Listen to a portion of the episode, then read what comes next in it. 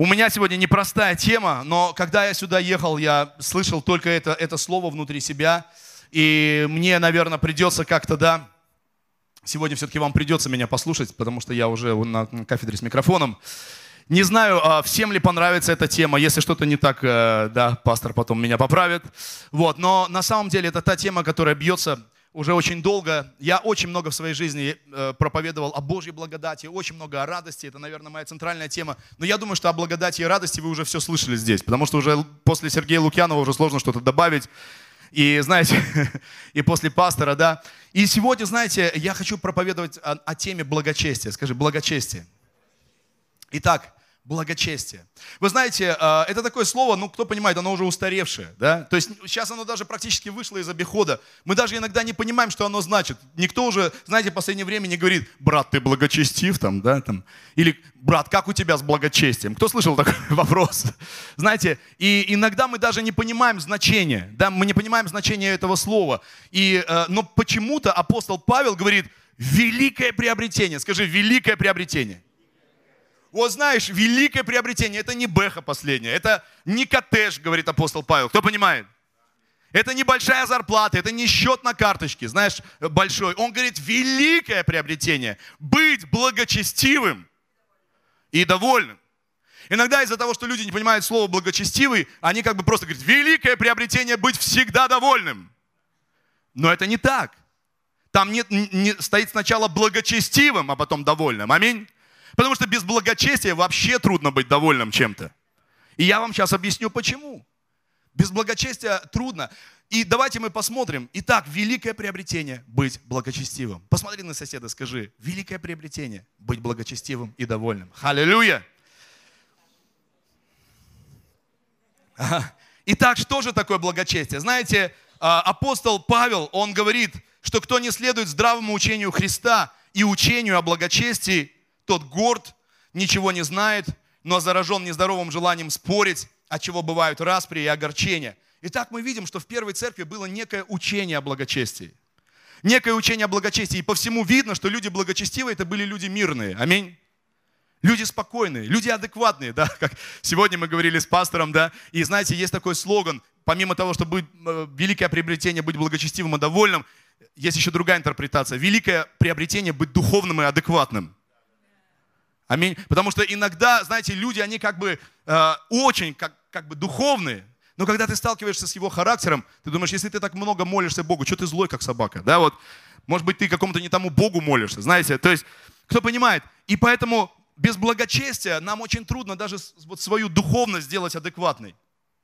И давайте поговорим об этом.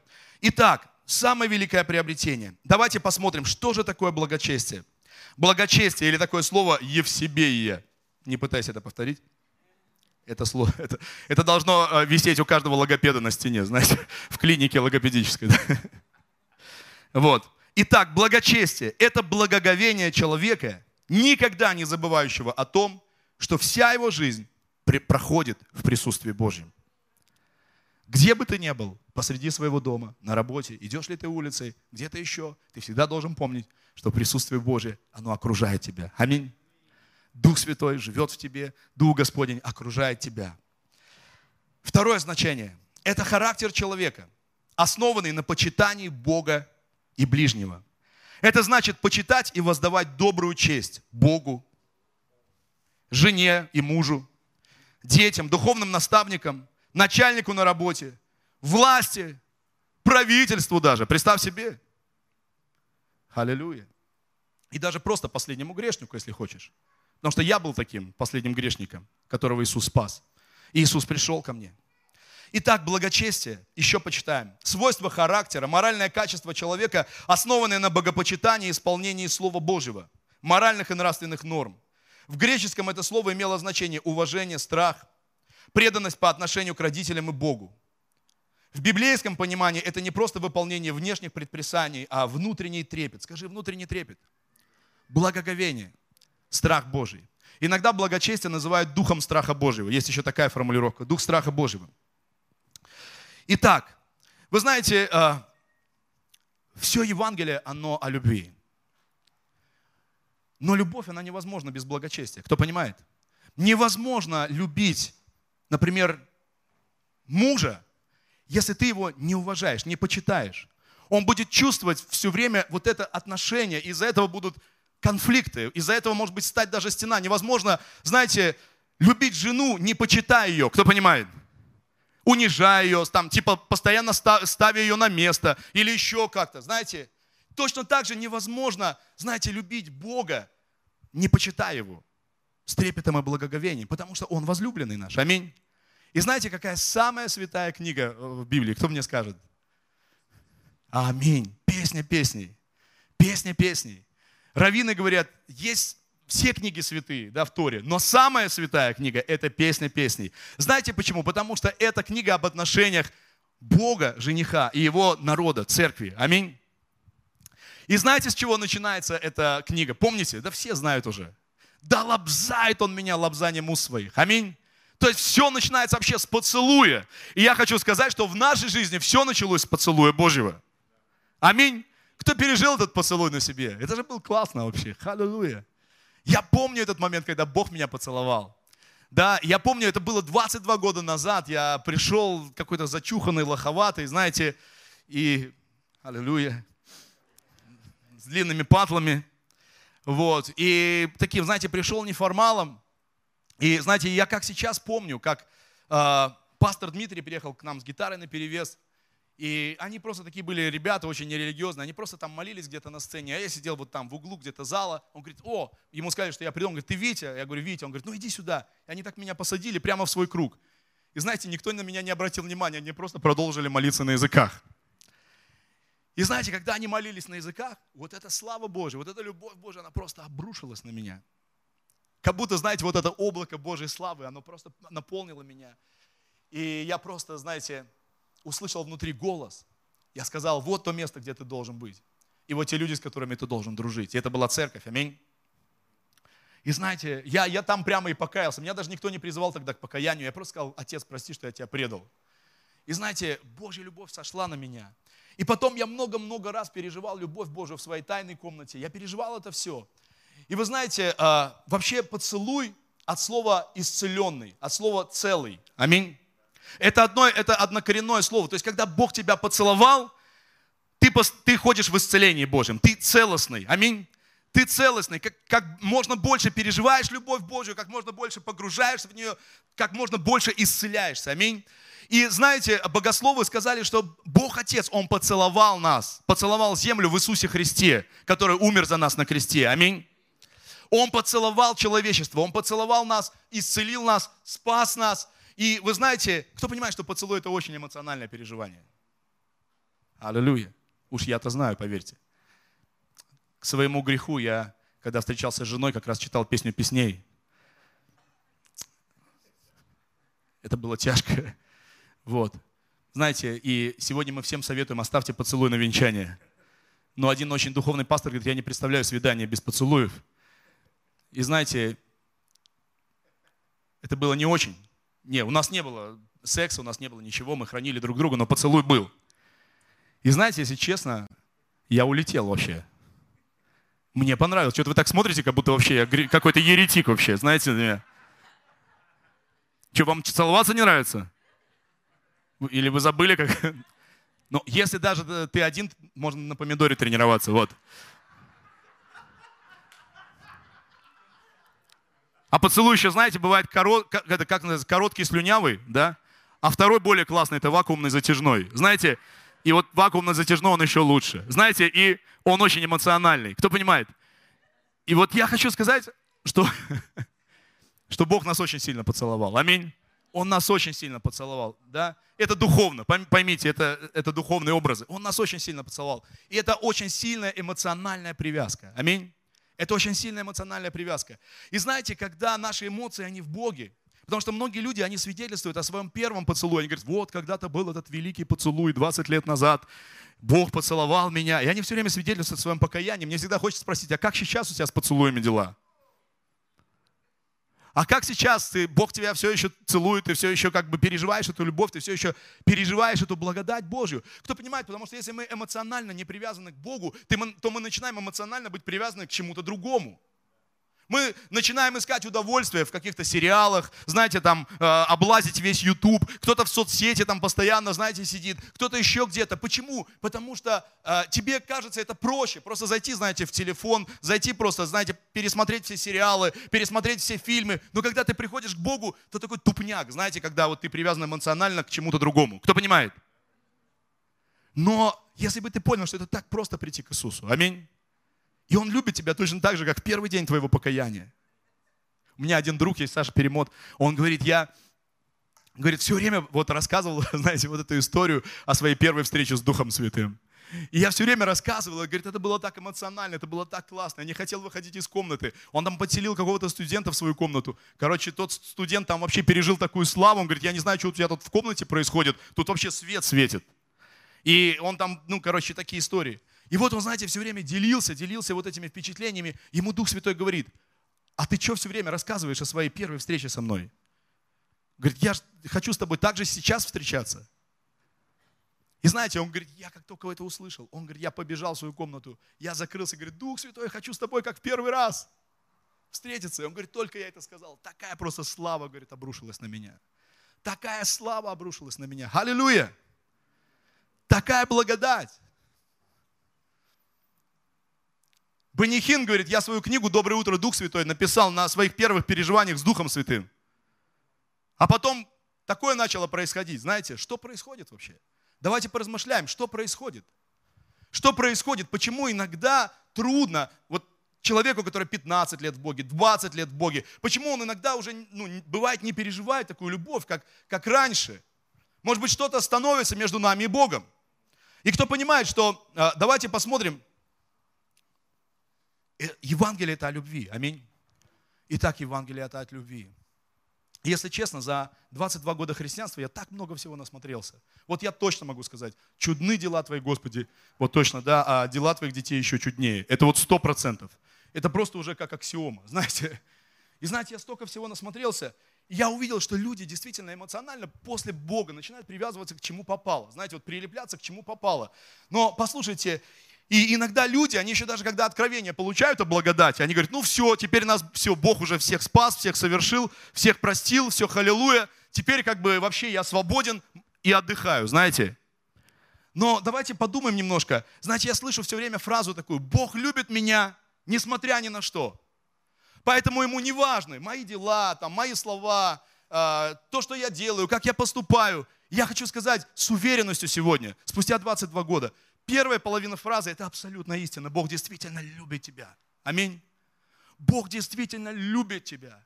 Но вторая часть фразы абсолютно ересь. Ему все равно, как я говорю, что я думаю, как я себя веду и прочее. Моей жене не все равно, как я говорю. Аминь. Моей жене не все равно, что я думаю. Моей жене не все равно, как я поступаю с ней, потому что это любовь. Аминь. А любовь, она требует внимания. Любовь, она ревнует, она хочет, чтобы, аллилуйя, быть фокусом. Чтобы у тебя был фокус на этой любви. Аминь. Во-первых, это перечит здраво, как это, и здравому смыслу, и самой Библии. Потому что если бы Богу было все равно, как, что ты делаешь, как ты себя ведешь, как, какое выражение лица, даже про это Библия говорит, какие слова, тогда зачем Богу вообще было писать Слово Божье и так подробно все это говорить? Кто понимает, зачем ему было это делать? Ведь об этом написано так много. Чуть ли не до выражения лица. Да ему просто не надо было писать Библию, просто Бог есть любовь. Да он спас всех оптом, да и халилуя, все на небеса пошли. Вот бы и все, и не надо было ничего писать. Не нужно было бы этих деталей. Во-вторых, это перечит здравому смыслу. Давайте посмотрим, просто ну, такую себе ситуацию представим. Представим, вот а, у тебя, например, жена, да? И вот он говорит, мой муж, он так меня любит, он так сильно меня любит, что я даже ему иногда изменяю. Но он все прощает. Он же у меня такой милый хороший, правда, любимый.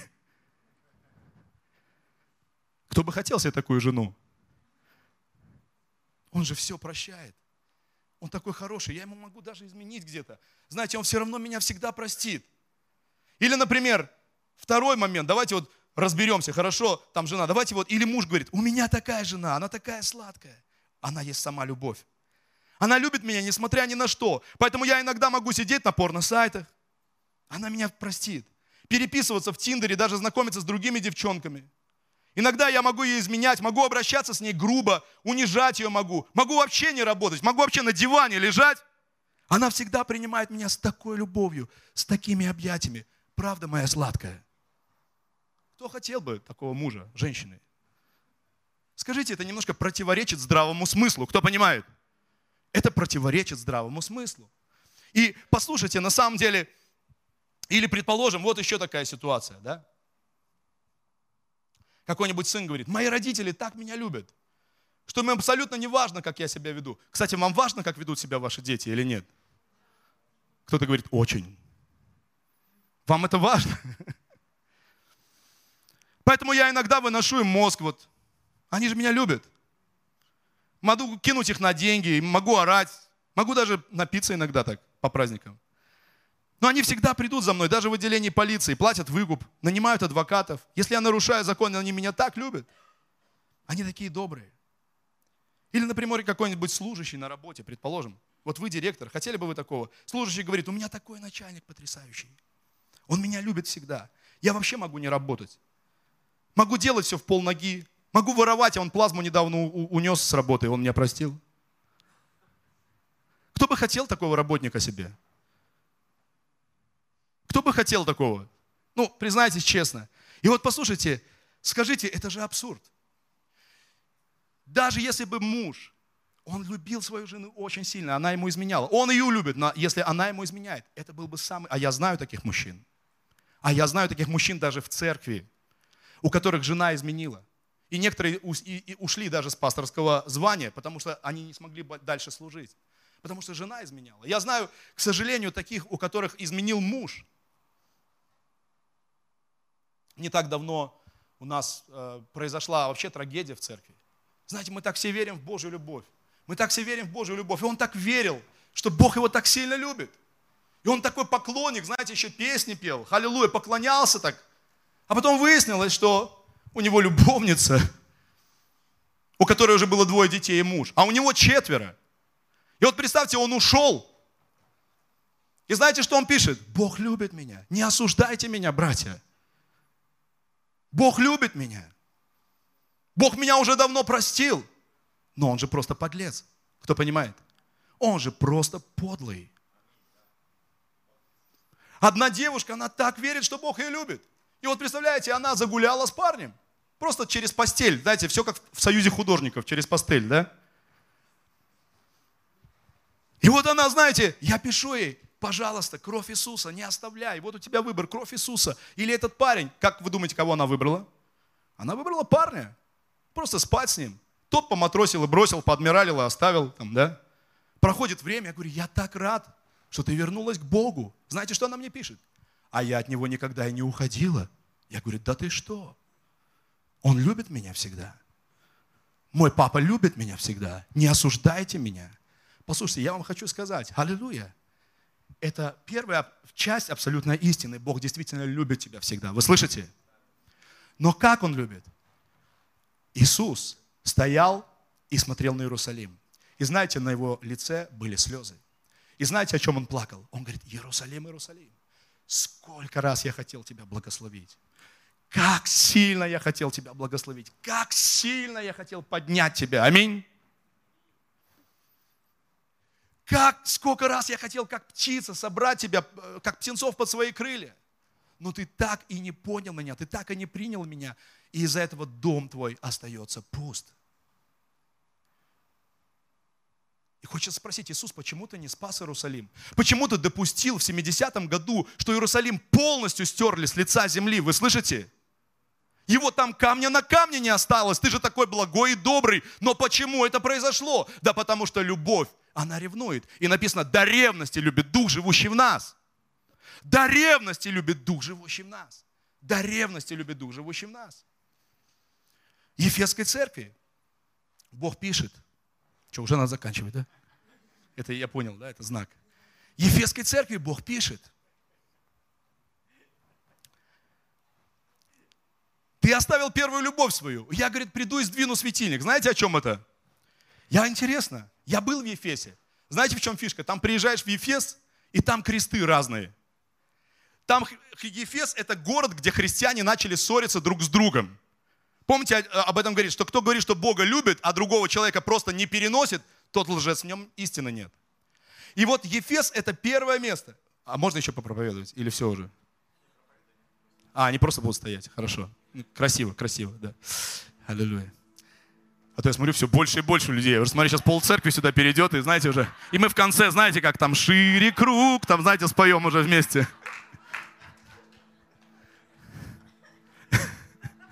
Это часть шоу, да? Все ясно. В Ефесе, представьте себе, Бог говорит, если ты не покаешься, я сдвину твой светильник. В чем была фишка Ефеса? Там христиане начали ссориться. Там был один из первых расколов церкви. Нестерианцы были, да, там христиане. Я вообще, когда в Ежевск приехал, я понял, что у вас тут вообще битва престолов в городе происходит. Тут каждый тянет одеяло на себя, кто понимает? Каждый пастор считает себя правым. Я говорю, это просто, как, как говорю, родина ежей, что ли? Говорю, что-то колючие все какие-то. Говорю, Ежевск, думаю. Послушайте, и я просто, знаете, я это самое... И знаете, что произошло с Ефесом? Я был там удивительным образом. Как Бог сдвинул светильник. Море отошло от города на несколько километров. Море отошло от города на несколько. Это был порт, очень богатый город, очень преуспевающий город. Но каким-то образом море отошло, и город полностью вымер. Это просто сейчас развалины. В чем была фишка? В чем была история? Бог говорит, если ты любишь меня, тогда возлюби ближнего своего. Аминь. Если ты любишь Бога, ну тогда почитай свою жену. Аминь. Оказывай ей честь. Будь благочестив с ней. Если ты любишь Бога, будь благочестив со своими детьми. Аминь. Написано, кто не обуздывает своего рта, у того пустое благочестие. О, Господи, мы говорим, да ничего, благодать же Божия все покроет. Но почему-то Библия говорит, кто не обуздывает своего языка, у того пустое благочестие. Почему? Да потому что любовь. Скажи, любовь. Потому что любовь. Потому что любовь. И знаете, есть такие места, которые уже как будто в это время стало вообще неприлично читать. Вот, например, такие. Откровение 21.7. Сам Иисус говорит, но боязливые и неверные, подлые, убийцы, развратники, колдуны, идолопоклонники и все лжецы и место в озере с горящей серой. Это вторая смерть. Ты думаешь, Господи Иисус, ты такой благой. И знаете, я проповедовал как-то на мужском собрании. Сидели парни, я говорю, как ты можешь в своей комнате поднимать руки к Богу, и потом же в этой же комнате, перед своим же компьютером, заходить на порно-сайт и мастурбировать. Ко мне подошел парень, говорит, пастор, откуда ты знаешь? Ты, говорит, описал полностью мою ситуацию. Еще некоторые парни, они такие поклонники в церкви, вы слышите? Они такие поклонники в церкви. Но дома, там, где никто не видит,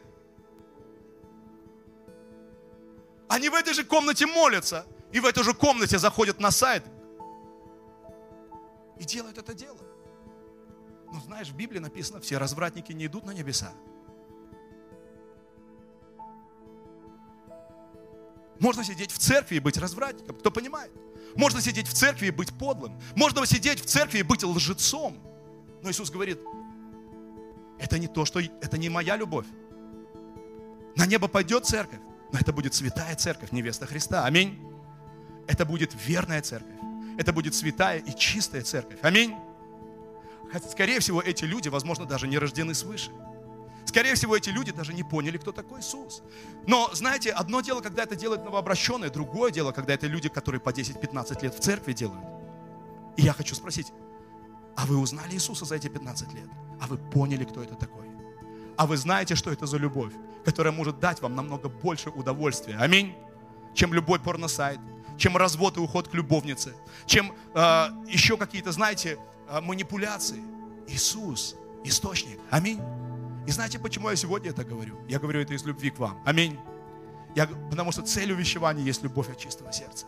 И я не сужу вас. И я знаю, что Бог не судит, но Он хочет спасти вас. Аминь. Он хочет спасти каждого человека. Он говорит, я пришел для того, чтобы всякого измученного выпустить на свободу. Аминь. Чтобы всякого измученного выпустить на свободу, чтобы вы не мучились. Аминь. чтобы вы не мучились. Я хотел бы сегодня помолиться. Я знаю, что мы можем быть добрыми внутри и желать свободы. Я бы так молился, чтобы Дух Святой ворвался в твою жизнь. Аминь. И чтобы твое самое главное удовольствие, которое покрыло бы все, был Иисус Христос. Аминь. И Его драгоценное присутствие. Чтобы тебе не пришлось эмоционально искать подпитки в каких-то компромиссных вещах. Также апостол Павел говорит. Он говорит про благодать.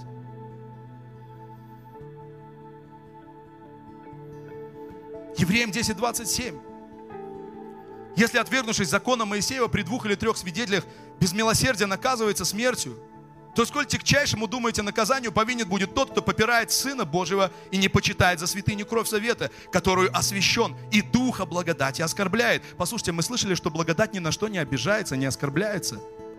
Но Кэтрин Кульман почему-то на своих собраниях, она рыдала и говорила, только не огорчайте Святого Духа.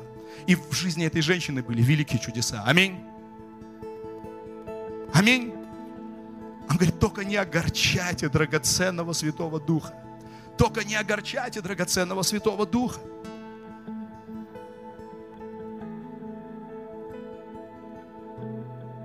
Аллилуйя. Что же такое благодать? Что же такое благодать? Давайте посмотрим. Знаете, в Библии, вот если бы была пресс-конференция, апостола Павла бы спросили, Павел, а какой благодати ты учишь? Что благодать делает? Давайте посмотрим, чтобы апостол Павел сказал, конечно, у благодати очень много значений. Мы сейчас не будем разбирать все. И благодать действительно покрыла наши грехи. И без благодати просто невозможно спастись. Но посмотрите, посмотрите, что э, апостол э, Павел пишет. Он говорит, явилась благодать Божья, спасительная для всех человеков, научающая нас, скажи, научающая нас, чтобы мы, отвергнув нечестие и мирские похоти, целомудренно, праведно и благочестиво жили в нынешнем веке. Итак, благодать учит тебя благочестию. Аминь. Итак, благодать учит тебя святости, чистоте, благочестию. И я тебе хочу сказать, если благодать твоя не учит тебя благочестию, это и не благодать вовсе. Это просто обольщение, это просто фиговый лист, которым ты прикрыл свои грехи.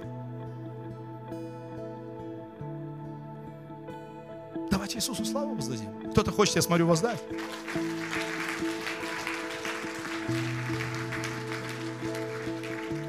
Благодать Божья будет учить тебя жить благочестиво и свято. Аминь.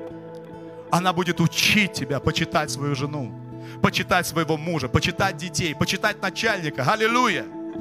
Почитать правительство, как поставленное от Бога. Аминь. Так много политизированных христиан сегодня. Я удивляюсь просто, если бы они так проповедовали, как сегодня обсуждают политику. Знаете, апостол Павел, он был исполнен благодати. И этот человек, исполненный благодати, жил при самых жестоких правителях, которые только можно представить. Это Калигула и Нерон. Наши – это просто мальчики по сравнению с этими ребятами. Я однажды решил прочитать Калигула Нерона, я под полночи уснуть не мог что они творили. И вот апостол Павел говорит, молитесь за них. Вау! Аллилуйя! А что бы сделал Иисус, если бы встретил этих людей? Иисус встретил этих людей. Он стоял перед Иродом, и он не говорил, ах ты зараза, какой ты дворец построил. Он просто молчал. Слышите? Знаете, как любовь Божья далеко идет. У меня друг есть один. Он говорит, ну, знакомый. Бог мне говорит однажды, зайди в тюрьму. Я, говорит, захожу в тюрьму. Начальник тюрьмы, подхожу к нему, говорит, слушай, говорит, меня Бог сюда послал проповедовать. А он говорит, ты так вовремя зашел. У нас тут один сексуальный маньяк сидит. Он уже несколько дней просит, к нему священника привели. Говорит, когда я услышал сексуальный маньяк, я просто подумал, вау, я не могу. Нет, нет, только не сексуальный маньяк. Это же просто не, это не человек вообще. Но Иисус слышит даже молитву сексуального маньяка в тюрьме. Послушайте. Когда я, говорит, к нему пришел, он говорит, я как одержимый. Я как одержимый. Я, говорит, делал эти вещи, как одержимый демоном, бесом. Когда я приходил в себя. Я, говорит, думал, что я наделал. И знаете, это было на Украине в то время, когда смертная казнь была разрешена. И вот послушайте, он говорит, я привел его к покаянию. И много потом еще раз приходил к нему. Говорит, я видел, как Иисус простил его. И он пошел на электрический стул. Он не был избавлен от казни. Он умер. Но говорит, я знаю, что Иисус так сильно любит. Мы не понимаем иногда, как далеко может идти Божья любовь. Аминь. Мы даже этого не представляем. Мы даже этого не понимаем. Но Бог любит тебя намного больше, чем маньяка. Аминь. И Он хочет иметь с тобой глубокие отношения. Если бы сегодня я жил в компромиссе со своей женой, мне бы так трудно было с ней целоваться. Потому что я все время приходил в свою комнату и чувствовал себя таким виноватым перед ней. Вы слышите? Не было бы ни поцелуев, ни, простите, ни секса, ни постели с моей женой. Ничего бы не было. Потому что она бы меня постоянно говорила, а где ты был? А на каком сайте ты сидел? А что ты делал? Но из-за того, что я так сильно люблю свою жену, аминь, я ее так сильно люблю. У нас такие крутые поцелуи до сих пор. И со всем остальным тоже прекрасно. Аллилуйя. Четверо детей тому подтверждение. Я хочу еще. Ну, она на паузе пока.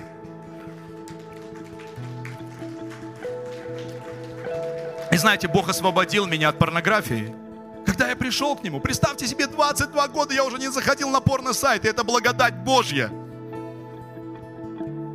И однажды, когда я лежал со своей женой, я помню, как дьявол подкрался. И это был такой прям почти слышимый голос. Твоя жена спит. Она ничего не узнает. Просто иди, зайди на сайт, посмотри, там что-то интересное для тебя есть.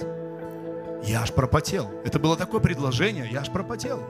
И знаете, я помню, я пошел в свою комнату, в свою, на эту кухню. И знаете, я вот так открыл Библию прям наугад, знаете, вот так, как христиане делают иногда. И знаете, что я там увидел? Прямо стих. Вот это прямо ангел Божий мне послал. Там было написано, рожденный от Бога не грешит, но он хранит себя, и лукавый не прикасается к нему. И знаете, что я сделал? Я просто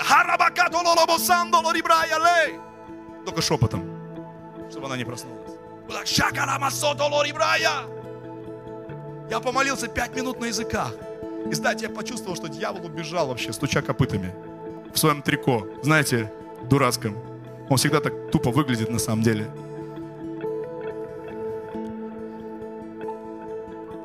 Ох уж. Не ведись на эти дьявольские лосины, на его трезубец.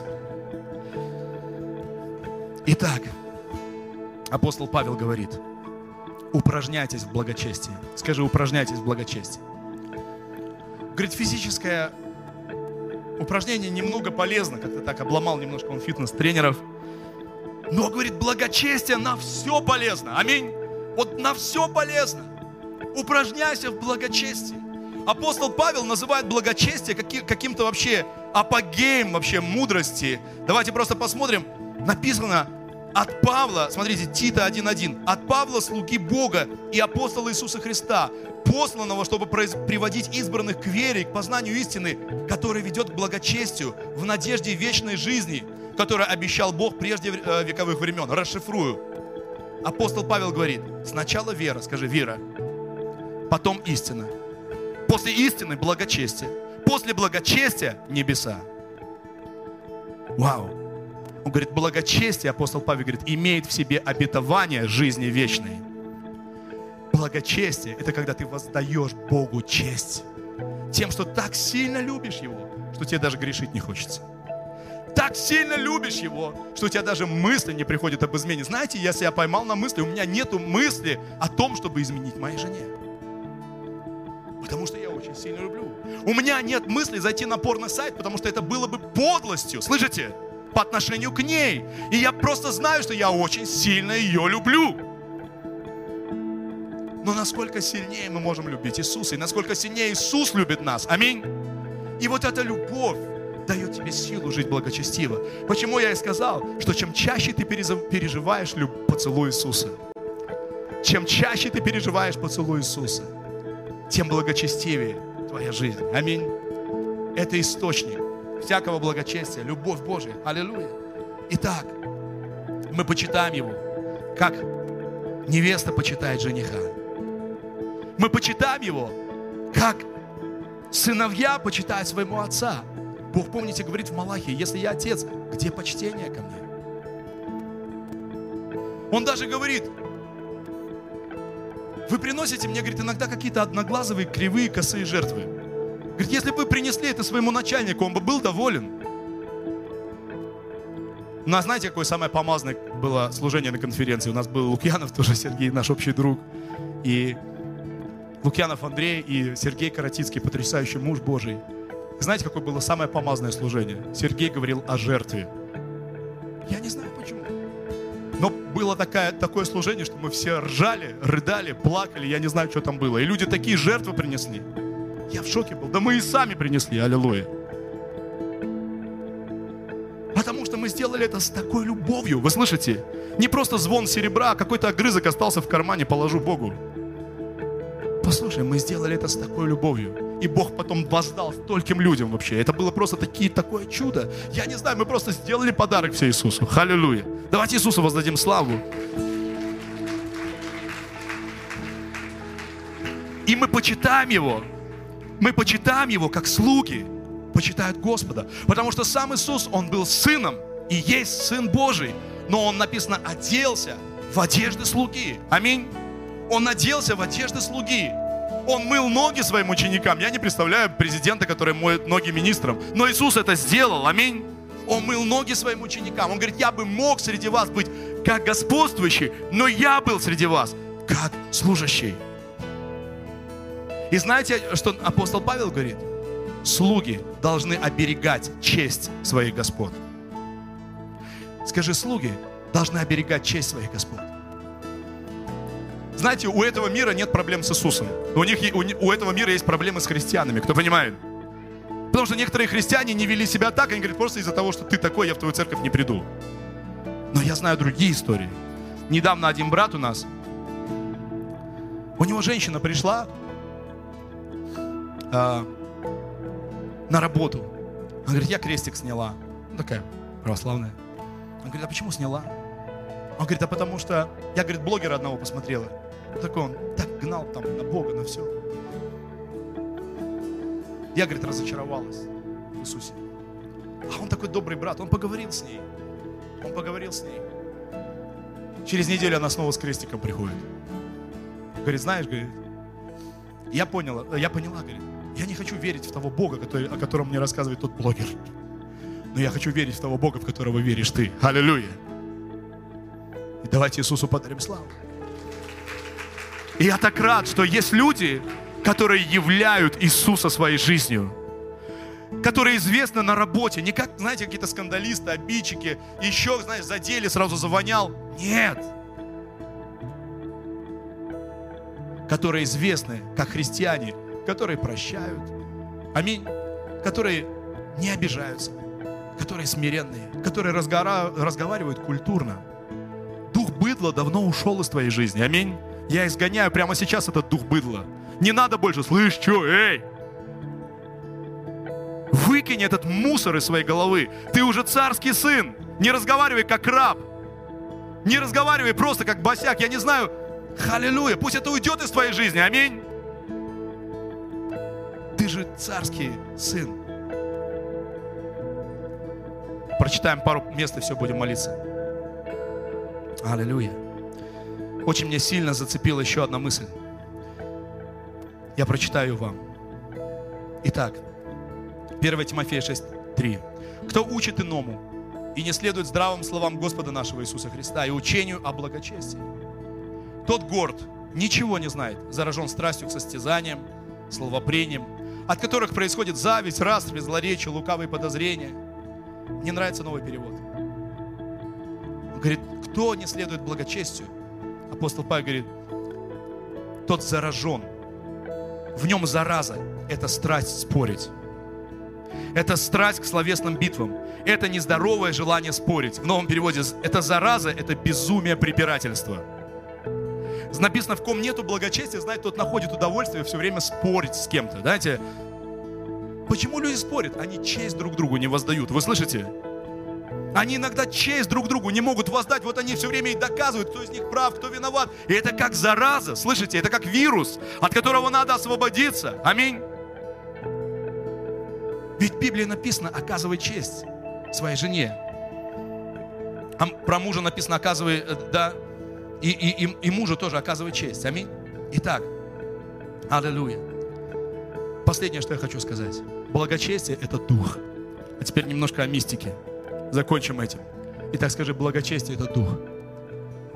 Благочестие – это очень высокий дух. Это царский дух. И знаете, что написано? Этот царский дух был на Иисусе Христе. Написано, что на нем почивало несколько царственных духов. И один из этих духов назывался так, дух благочестия. Скажи, дух благочестия. Вот почему, когда Иисус стоял перед Пилатом, вот когда, почему Иисус, когда стоял перед Иродом, Он не вел себя борзо. И даже когда его распинали, Иисус не орал там и не ругался на всех. Он говорил, Господи, прости им. Аминь ибо не ведают, что творят. Это и есть вот это благочестие. Вот почему первые христиане, они, когда даже их обидчики приходили взять их дом, взять их на смерть, они благословляли этих обидчиков. Вы слышите? Потому что это дух, скажи, дух. Это дух, которому нужно себя посвятить. Я верю, что этот дух благочестия, он еще называется высокий дух. Скажи, высокий дух. Высокий дух. И я верю, что этот высокий дух, дух благочестия был в Данииле. Именно поэтому Даниил существовал с самыми жестокими царями того времени. Навуходоносор, Кир, Дарий, которые убивали просто пачками. Но каким-то образом он их умудрялся почитать и проповедовать им. И знаете, чем закончилось? Навуходоносор говорит, поклоняйтесь Богу Даниила. Дарья говорит, есть Бог Даниила, ему поклоняйтесь. Кир выделяет денег на храм. Вы слышите? Знаете почему? Потому что в Данииле было почтение к этим людям. Аминь. Было почтение к этим людям. И этот высокий дух, дух благочестия, он действительно царский дух. Он сделал из Даниила великого пророка и служителя. Написано, все, кто будут жить благочестиво, они будут гонимы. Знаете, они неверующими иногда гонимы, потому что слишком правильные. И они верующими иногда гонимы, потому что слишком правильные. И иногда нас слишком раздражают правильные христиане. Я был таким человеком. Я думаю, ну что вот этот пастор такой вылизанный? Что вот он такой добрый? Ну что он такой совершенный? А потом я с ним познакомился и подумал, а ведь человек-то удивительный. А ведь человек-то хороший. Просто в нем дух высокий. Аминь. А во мне как-то было не очень тогда. Но он показал мне пример, к которому нужно стремиться. И сегодня, когда мы слышим про разных пасторов, служителей, которые двигаются в исцелении, в чудесах, и о них рассказывается как о людях высокого духа. Аминь. Высокого духа. Сергей любит эту историю, да, как там муж, да, Хантер приносил стаканчик своей жене. Говорит, мы за всю жизнь не поругались ни разу там, да. И ты думаешь, как это? Да это благочестие. Аминь.